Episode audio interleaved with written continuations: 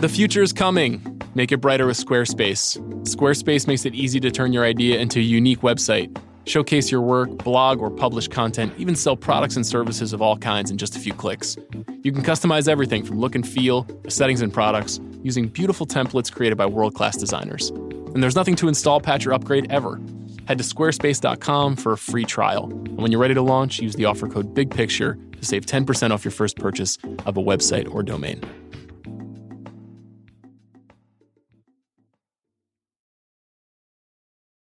I was at the premiere. Steven Spielberg, the director of the film, introduced it.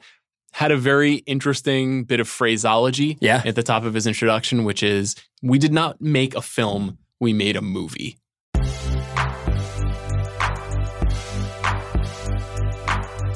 I'm Sean Fennessey, editor in chief of The Ringer, and this is The Big Picture, a conversation show with some of the most fascinating filmmakers in the world. And also, some of the most fascinating editors and contributors and podcasters of TheRinger.com. Joining me today, Chris Ryan, the executive editor, my pal, and also my travel partner. We just returned from Austin, Texas, where we You were. make me sound like I'm your bag guy. That's right. You were you were holding all the illicit items in my bag. Um, no, no, we just returned from the South by Southwest Film Festival, which is mostly why we were there. You did a panel. Yeah. We saw a bunch of movies.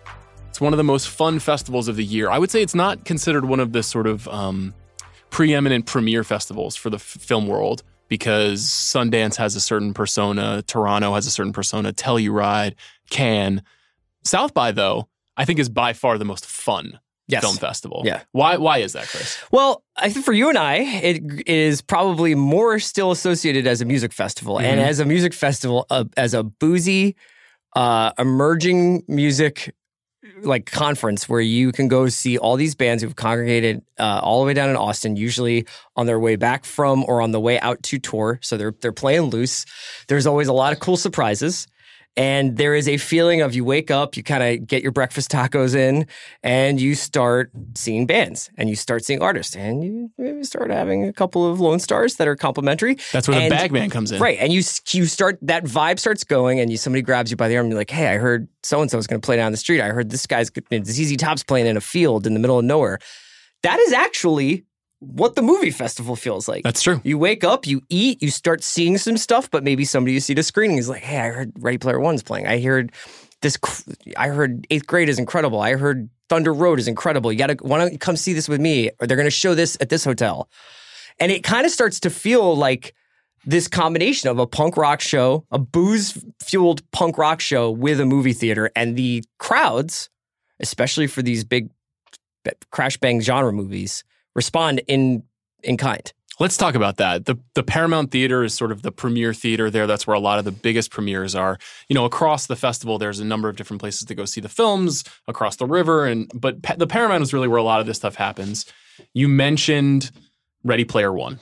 Steven Spielberg's new movie comes out at the end of March. There was a surprise premiere there, though. I will say, when we arrived at the place we were staying, the folks who were hosting us there said, hey, you know, the worst kept secret in town is that Ready Player One will Yeah. be premiering this weekend, and Ernie Cline, then the author of the novel, is a is an Austinite, and so this is like kind of a big deal for us. We're really happy. So we had a little bit of insight into the fact that it was coming out. Yeah, there is a disturbing thing that's happening right now in Los Angeles where if you're driving from the valley back towards like the east side or, or you know the more central part of Los Angeles, I guess, you can see a minion hovering over on the skyline Yeah. uh, that's over at one of the studios there. That's kind of what Ready Player One was like in Austin. There was a Ready Player One experience, an activation that actually I you know if I had wanted to wait in a two hour line, like wouldn't have mind checking out.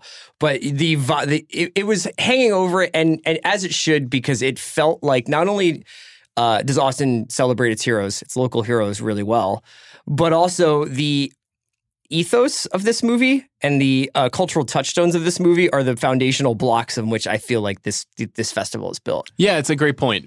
Not only is this a music festival and a film festival, it's also an interactive Mm-hmm. festival. There's a lot of web gaming and tech at the at the time. And Ready Player One is kind of the convergence of all of those things. So I was at the premiere. Steven Spielberg, the director of the film, introduced it. Had a very interesting bit of phraseology Yeah. at the top of his introduction, which is he came out rapturous applause among the loud. It was among the loudest and rowdiest uh, film premieres I'd ever been to, and he said pointedly, I, like you, most of you, am a gamer. I've been a gamer since 1974 when I had the first edition of Pong. And I want you to know that I loved this story because I am a gamer and I wanted to make this movie because I am a gamer. And then very specifically said, we did not make a film, we made a movie.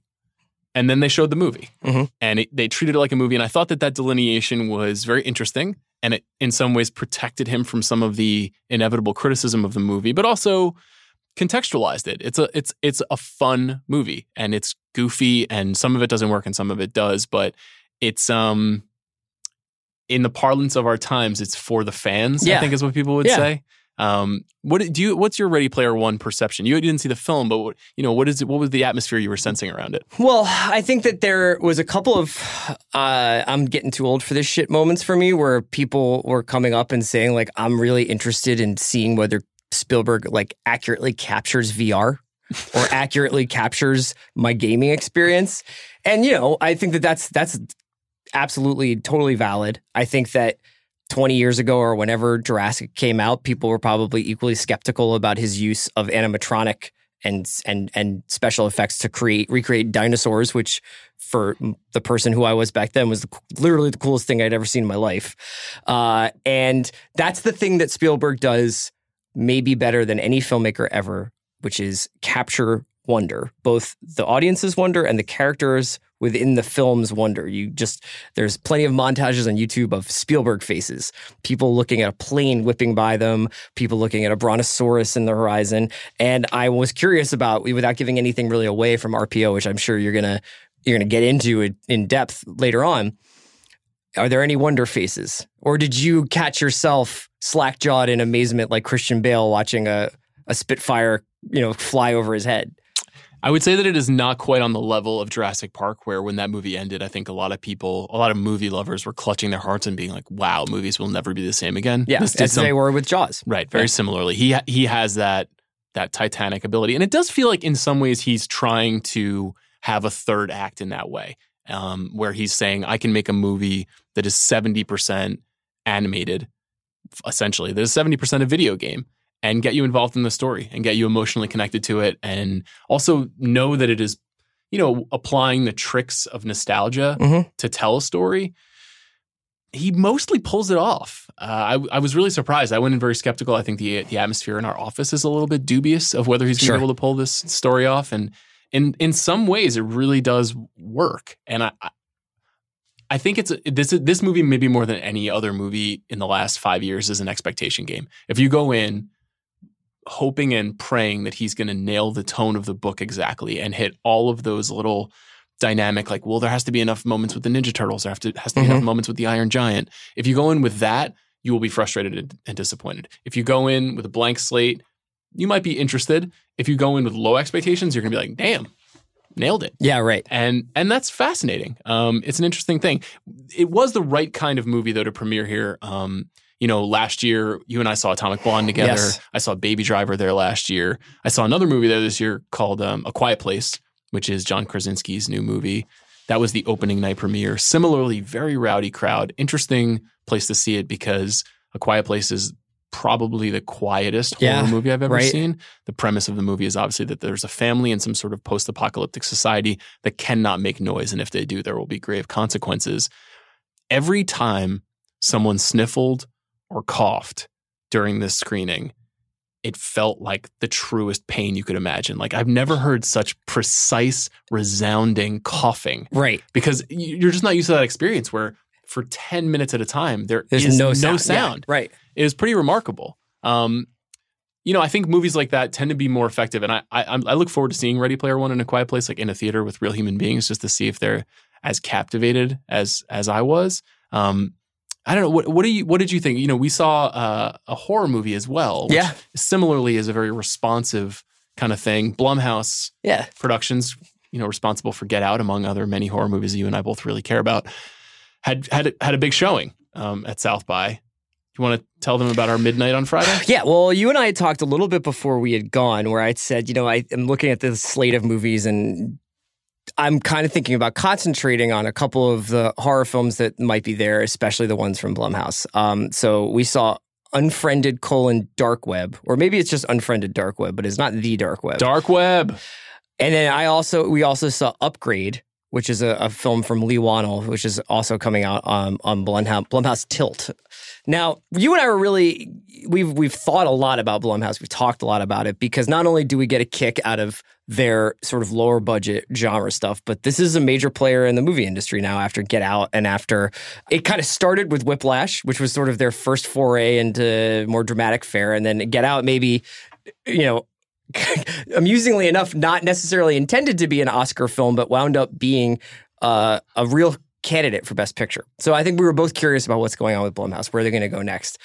Uh, I can report that they're once doing the same thing that they were doing last year. They're still paying the bills with scary movies, but I find them relentlessly formally inventive. And I find them to be still one of the more permissive studios when it comes to allowing filmmakers to mess around. So we saw this film Unfriended, which is told entirely through Skype, Facebook, and instant message screens. Uh, it's terrifying. It's also really disturbing. Um, the first Unfriended is is pretty scary. This one is more like maybe we're all turning into really bad people uh, because of the internet. And I think one thing that really jumped out at me while watching Unfriended, and even though you know we were eating pretzels and drinking beers at the Alamo Drafthouse while we were watching it, was my newfound ability to process information in four quadrants on a screen.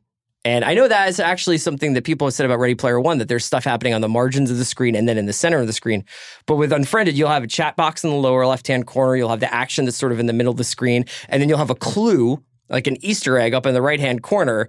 And you can process all of that because we spend so much of our time staring at our laptop screens. So I found that movie quite enjoyable, quite disturbing, but, you know, absolutely does what it says on the package, which I think is what people want from Blumhouse movies. I want, they want to be scared. They want the makers of the movies to take the, uh, the venture seriously and to treat them seriously and to give them what they want. And I think that they do a really good job at doing that, especially with Unfriended. Yeah, it's the interesting thing about Unfriended Dark Web is everything that you said is right on. Not only is it are we processing the the movie the same way that we process like our daily work lives with our laptops open, but the speed with which everything moves is pretty remarkable. Mm-hmm. I thought Unfriended was sort of a 1.0 version of that, literally where things moved a little bit slower they we had to train audiences to say like Skype loads like this yeah. and Facebook loads like this and a communication takes its time. This is very rapid fire. There's a lot of um Bitcoin. Yeah. You know, there's a lot of uh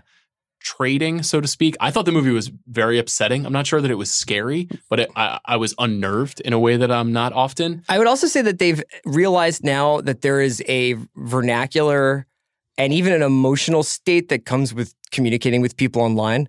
There's a, without giving anything away, characters communicate over Facebook Messenger. But that thing that everybody is familiar with, with basically like, uh, we're having a Facebook, like an instant message conversation, but one person is like waiting with bated breath for a response, but the other person is like, and now I'm getting in the shower. And you're just like, hey, are you there? Like, what, are, like, yes. what's the, what's the deal? Like, the blinking ellipsis yeah, and it's death. basically this, this anxiety that is now sort of part and parcel with modern day communication that I found fascinating to see translated into a horror movie. So, flip side of Dark Web is Upgrade, which Yeah. you mentioned Leigh Whannell's uh, new film. You know, Leigh wrote uh, several of the Saw movies. He's been responsible for a lot of horror movies over the last 10 years creatively. This isn't quite horror. No, this is way more uh, mid to mid 80s to mid 90s action. Action sci fi. Yeah. Um, Kind of reminded me of like Lawnmower Man or uh, virtuosity, uh, maybe? Yeah, Virtuosity, Robocop, Matrix, Terminator, all touchstones for this movie. And I think you're going to keep seeing, you know, there was just a report today about uh, how C- Captain Marvel is uh, supposedly influenced by 90s action movies. Like this sort of has like a Shane Black vibe to it. Shane Black will be back with The Predator this year. The Can't wait. 90s action movie vibe that you and I kind of grew up on.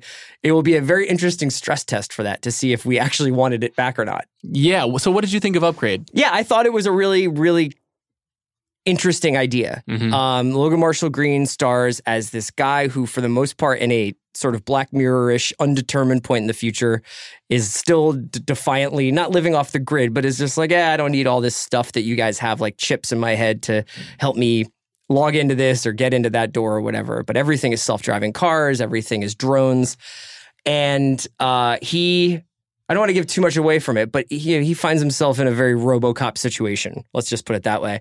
Um, there are super soldiers, there are plots, there are conspiracies, there's um, like a rise of the robots kind of thing. I I found that this is just a really good example though of that's a movie that there are a lot of people out there who I think are like I would love to watch that movie. Yes. They don't make movies like this anymore. I have to learn 18 movies worth of MCU mythology and know what an infinity stone is. You don't have to do that with this movie. It's a it's got thrills, it's got fights, it's got some, you know, thought provoking stuff, but then you're in and out. And I thought that that was like that's a key for what they're doing right now. For as much as they make sequels, I think that they're providing a serotonin hit for people who like genre movies but don't really need to get into who Darkseid is all the time. We're going to talk a little bit more about horror movies when we come back, but uh, we're going to get a serotonin hit for our sponsor. So let's take a break. Support for today's show comes from Squarespace. Are you ready to start a new business? Maybe one like The Ringer? Make it stand out with Squarespace. With beautiful templates created by world class designers, Squarespace makes it easy to turn your idea into a new and unique website, maybe also like The Ringer. Showcase your work, blog or publish content, even sell products and services of all kinds in just a few clicks. You can customize everything from look and feel to settings and products. And it's all optimized for mobile right out of the box. Use Squarespace's analytics to help you grow in real time. There's nothing to install, patch, or upgrade ever. Though if you do have a question, Squarespace's award winning 24 7 customer support is there to help. Destiny is calling. It says you need a new website. Make it with Squarespace. Head to squarespace.com for a free trial, and when you're ready to launch, use the offer code BIGPICTURE to save 10% off your first purchase of a website or domain. That's squarespace.com, offer code BIGPICTURE. Hiring? Every business needs great people and a better way to find them. Something better than posting your job online and just praying for the right people to see it. ZipRecruiter knew there was a smarter way, so they built a platform that finds the right job candidates for you. ZipRecruiter learns what you're looking for, identifies people with the right experience, and invites them to apply to your job. These invitations have revolutionized how you find your next hire. In fact, 80% of the employees who post a job on ZipRecruiter get a quality candidate through the site in just one day. And ZipRecruiter doesn't stop there. They even spotlight the strongest applications you receive so you never miss a great match. The right candidates are out there. ZipRecruiter is how you find them. Businesses of all sizes trust ZipRecruiter for their hiring needs. Right now, my listeners can try ZipRecruiter for free. That's right, free. Just go to ziprecruiter.com slash 33. That's right, ziprecruiter.com slash 33. ZipRecruiter, the smartest way to hire.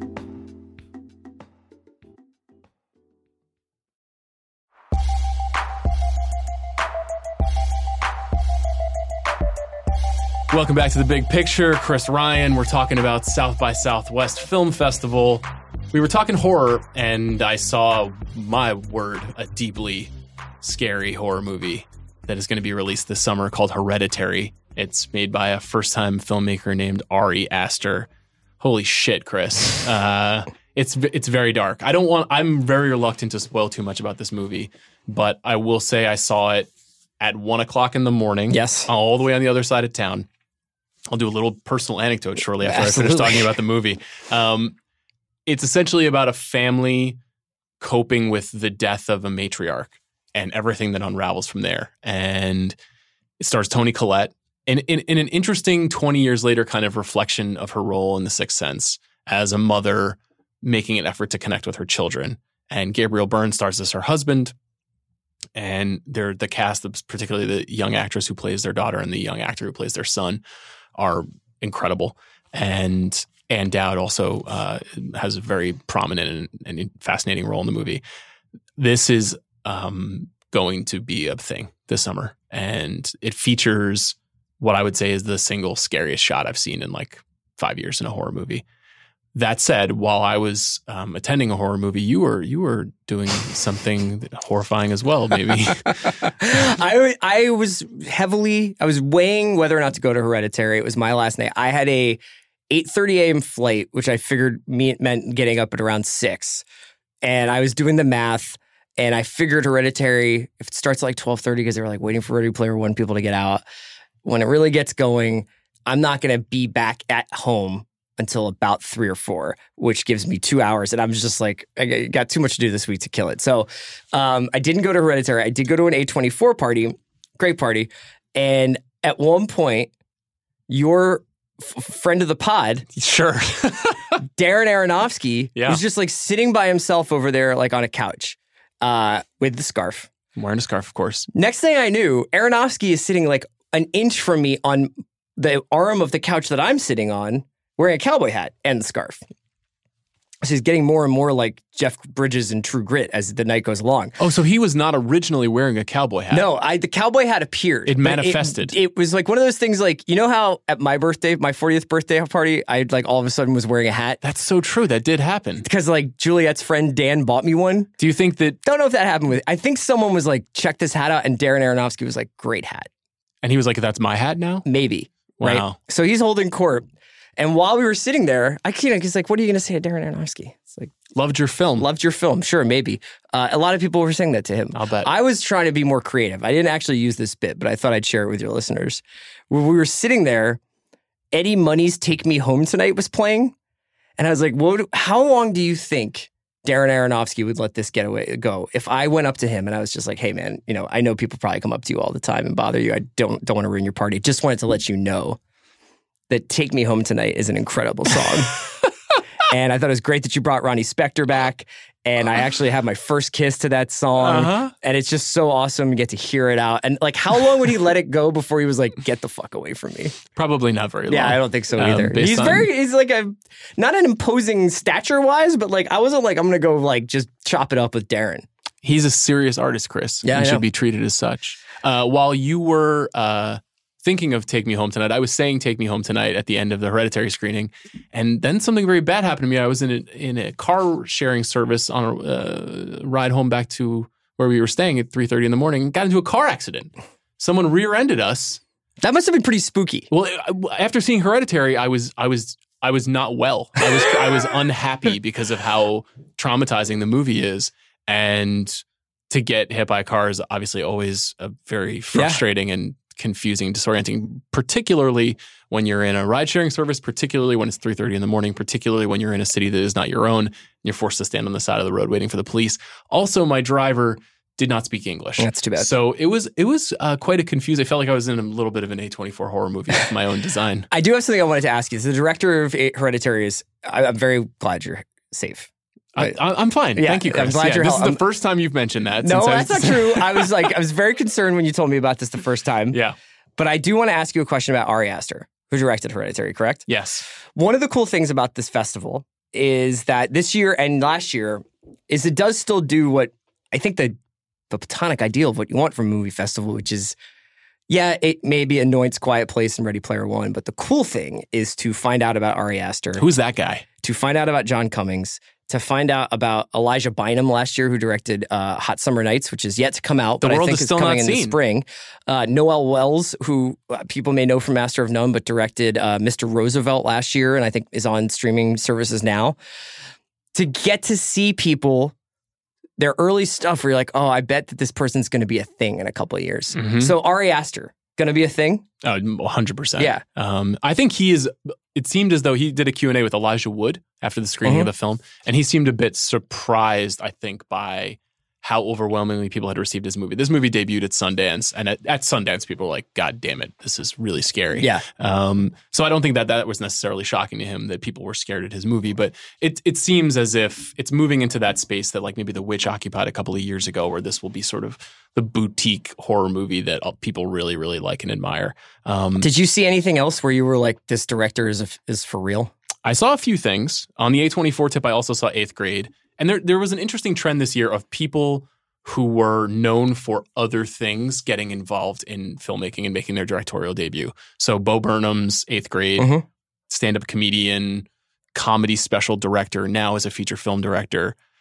Uh, this is all. This is this might be the best movie that I saw at the whole festival. Oh, wow. Um, it's about a young girl who's in eighth grade at the tail end of her eighth grade year, played so winningly by Elsie Fisher in this incredible performance that feels very real.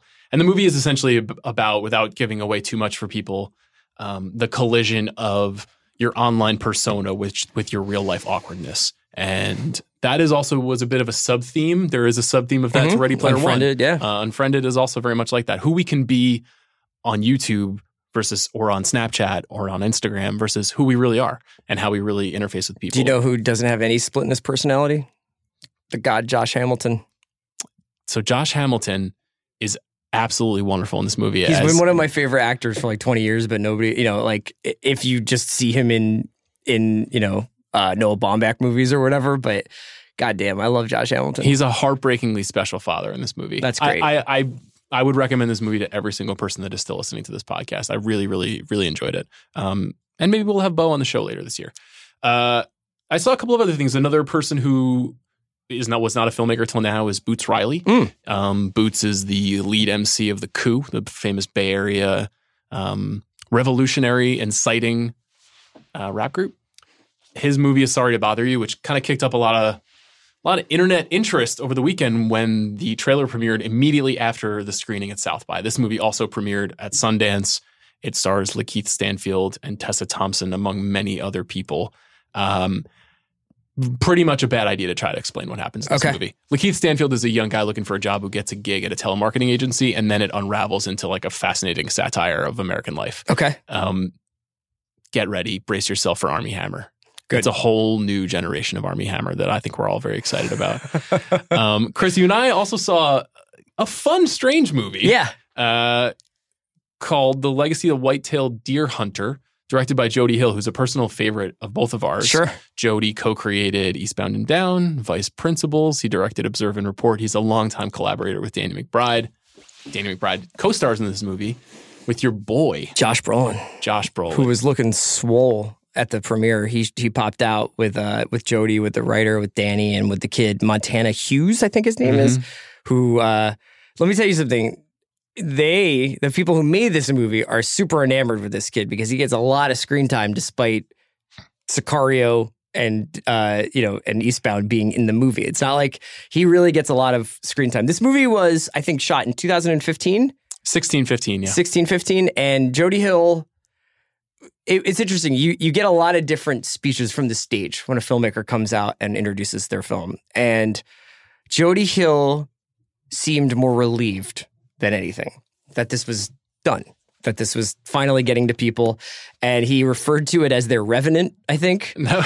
Um, yeah. and it was shot you know I looked like in the winter in the mountains in north carolina uh there it is very much a oh, you know a love letter to the wilderness um uh, you know in the tradition of all jody hill and danny mcbride things it's one part taking the piss out of something but also one part like secretly being really into something which i think is the the reason why people respond so strongly to their work it's like yeah like Kenny Powers is a douchebag, but like everybody kind of like loves the idea of partying while playing minor league baseball. Like that that sounds awesome, you know? Yeah, and also every time we feel like we've had one dick joke too many, a father looks his son in the eyes and says, "I love you, son." Yes. and you're like, "Oh my god." Yeah, and then the son kicks him in the balls. Yeah. that's true. um this movie is coming out on Netflix tom- July, J- in July. Okay. Yes. Uh so it's interesting. I think that I was have I'm having a little bit of a distortion field when it comes to movies that are on Netflix now. I I did enjoy it. I laughed a lot. Um, I don't think anyone is going to call it the next Caddyshack, but I think it's part of a larger thing where is Netflix actually making good stuff or are they just picking up the stuff that other people maybe don't want? I don't do you know anything about the, trajectory of this this film's development or release? Like was it always it wasn't always going to be a Netflix movie. I'm not. I'm honestly not sure. Okay. I I know that it had been in in production for a long period of time, and then at some point, I think the narrative was that it was essentially like saved by Netflix in some mm-hmm. way that they had decided that they would distribute it because they're currently in the business of taking properties that maybe don't necessarily have a home or their future is unclear and giving them a big platform. So, you know, we saw that with the Cloverfield paradox earlier this year. We saw that internationally with Annihilation.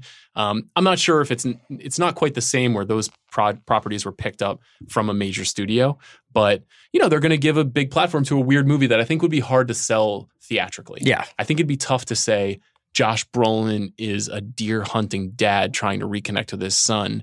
Danny McBride's here for dick jokes.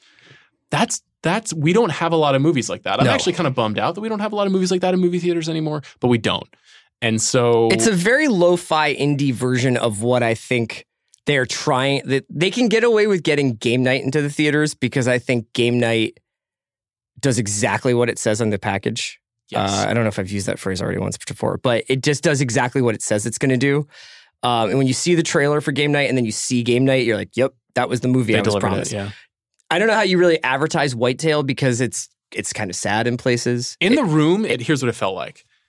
Daddy Daycare meets Deliverance. Like Sure. that's what they were pitching. Yeah. And Yeah, that's pretty funny, yeah, but it's it's hard to sell. It's hard to imagine what the Super Bowl I commercial thought there wasn't enough is. deliverance. I think I would say Mhm. it, put it that way. Is that I think that when I see a movie by Jody Hill, I'm hoping almost that it goes there. I almost wish that they had higher stakes in this movie instead of what winds up being uh, the sort of the the denouement of the film is is is fine. But it, you you go to see this film, you're gonna be fine with it for the jokes. Hilariously, Scoot McNairy and Carrie Coon are in this movie for one scene. And I think it might actually just be like two years before Carrie Coon became a thing. Uh, so it's just wild that Carrie Coon just like pops up as the suburban mom and does like two phone call scenes, and that's it. I think it, I would have loved to have had her back. She, Oh, she- sure. She, could have had a much bigger role in the film, as could Scoot, who I think that's a, he's in the Chris Ryan Hall of Fame. Oh, absolutely. Uh, I I want to take an opportunity to just talk about one other smaller movie that I saw that I think people will be hearing a lot about. I would not be shocked if it was in the Oscar conversation later this year. It's a documentary. It's called "Won't You Be My Neighbor." It also debuted at Sundance. It was directed by Morgan Neville, who made Twenty Feet from Stardom. Morgan also made um, a few episodes of the recent David Chang series "Ugly Delicious." Oh, cool. Uh, it's about Mr. Rogers. I grew up with Mr. Rogers. It is essentially cradle to grave story of Mr. Rogers. Everything that he did and was, his persona as a public person, his private life. Um, I never cry in movies ever. I am dead inside. Yeah. Chris, you can affirm this. I was weeping for the final 20 minutes of Mr. Rogers. Um, it's it's a very direct, straightforward hagiography of a person that we that we feel like we know pretty well. Yeah. And I wouldn't even say necessarily that there is a a mountain of revelation in the movie, but the way that it is told and the people that he that that Morgan talks to during the during the movie and the way that they talk about Fred Rogers is uh, is just remarkable. I I I can't even imagine another It's very person who could strange to hear this. you uncynical about something. oh No, okay. I, I don't mean that because you're like you're a skeptical person Mhm. and you've seen a lot of movies. One of the things I wanted to talk to you about is the volume of movies you saw Yeah. on there. But this was a rare response from you where you just seemed almost like you had your breath taken away. Yeah, and it's not it's nothing formal. Yeah, it's it's a yeah. very straightforward. Like this will premiere on it'll be in theaters, I'm sure, in a limited theatrical release. But like most people will see this on independent lens on PBS. Mhm. You know, that's that's the kind of movie it is. It's a it's an authorized biography of a of a of a nice man who did something unique in the world of television. Um, but his general philosophy and premise for life is ra- feels radical Yeah. and Yeah. he is the living embodiment of kindness and listening and it just in this moment and i'm not going to i'm certainly not going to do a political spiel about this but in this moment that feels it just felt astonishing it was like a real revelation for me so i would highly recommend that to people especially people like me who grew up listening to mr rogers Did you see the Chinese live streaming doc? I didn't So that's our what our, our colleague Cam was pretty fired up about that. yes um Please like me. Uh, yes. Cam Collins was a jury member on the documentary side of Mhm. things down in Austin this year. And he got in a cab with me on the way to Ready Player One, and he was like, Best movie I've seen so far is People's Republic of Desire. Oh, so it's not please like me at all. It's not Please Like You at all. Uh, Hao Wu is the director of the film. It's essentially about performers acquiring social media following via live streaming, Right. And particularly overseas um, in Asia.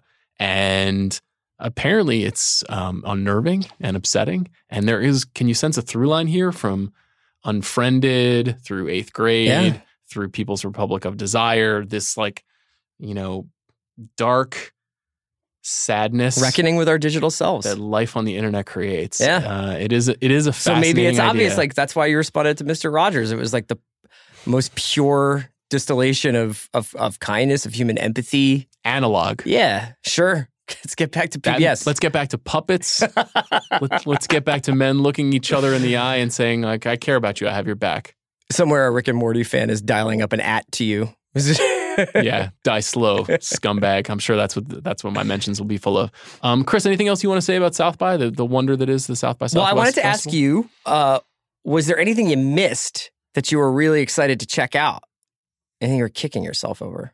Yeah, there were a couple of things that I missed. I think first and foremost, I missed Fast Color, which is uh, Julia Hart's movie starring Gugu and Mbatha Raw. That is a new kind of take on a superhero movie, a much more grounded superhero movie, for lack of a better phrase.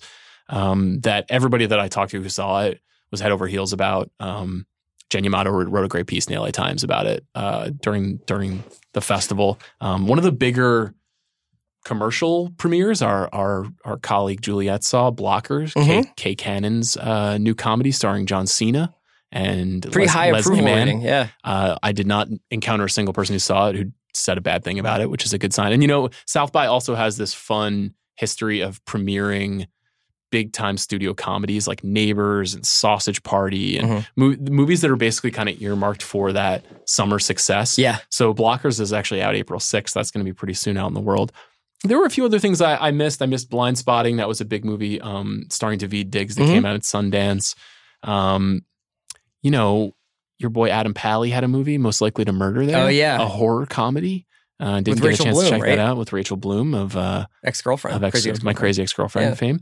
Um, so yeah, there were a few things. I mean, I, I think you mentioned um, Jim Cummings. Yeah, Thunder Road, which won special jury prize. Um, and you know, I had this. One of the cool things is that I bumped into a guy at a party actually who just came up and started talking to me, and his lovely guy named Trace who worked for a commercial agency. Basically, like he w- works in finding directors for commercial work, and it seems like I actually didn't even know this, but that is like a quite a like it's it's like watching guys play AAU or something. You know, you can find who's next there, and he he had said that you know Jim Cummings was a name that people had been throwing around. Um, that that that is, and he directed this film Thunder Road, which is based on a short that I think he had at Sundance. Yes, in in seventeen. Yeah, and so I'm I'm really excited to see that. It sounds like the kind of sort of complicated uh, character drama that we all long to see on the big screen more and more. This has been a complicated character drama between us, from car crashes. I'm to just glad you're okay. I'm doing great, Chris. Thank you so much for doing this. Thanks again for listening to the big picture this week. If you want to read more about movies, I suggest you check out theringer.com. There's a very, very funny piece written by my colleague Andrew Gruttadaro called Revisiting the 2001 Lara Croft Tomb Raider Red Carpet in All Its Glory. Andrew wrote this because, of course, there is a new version of Tomb Raider in theaters this weekend starring Alicia Vikander.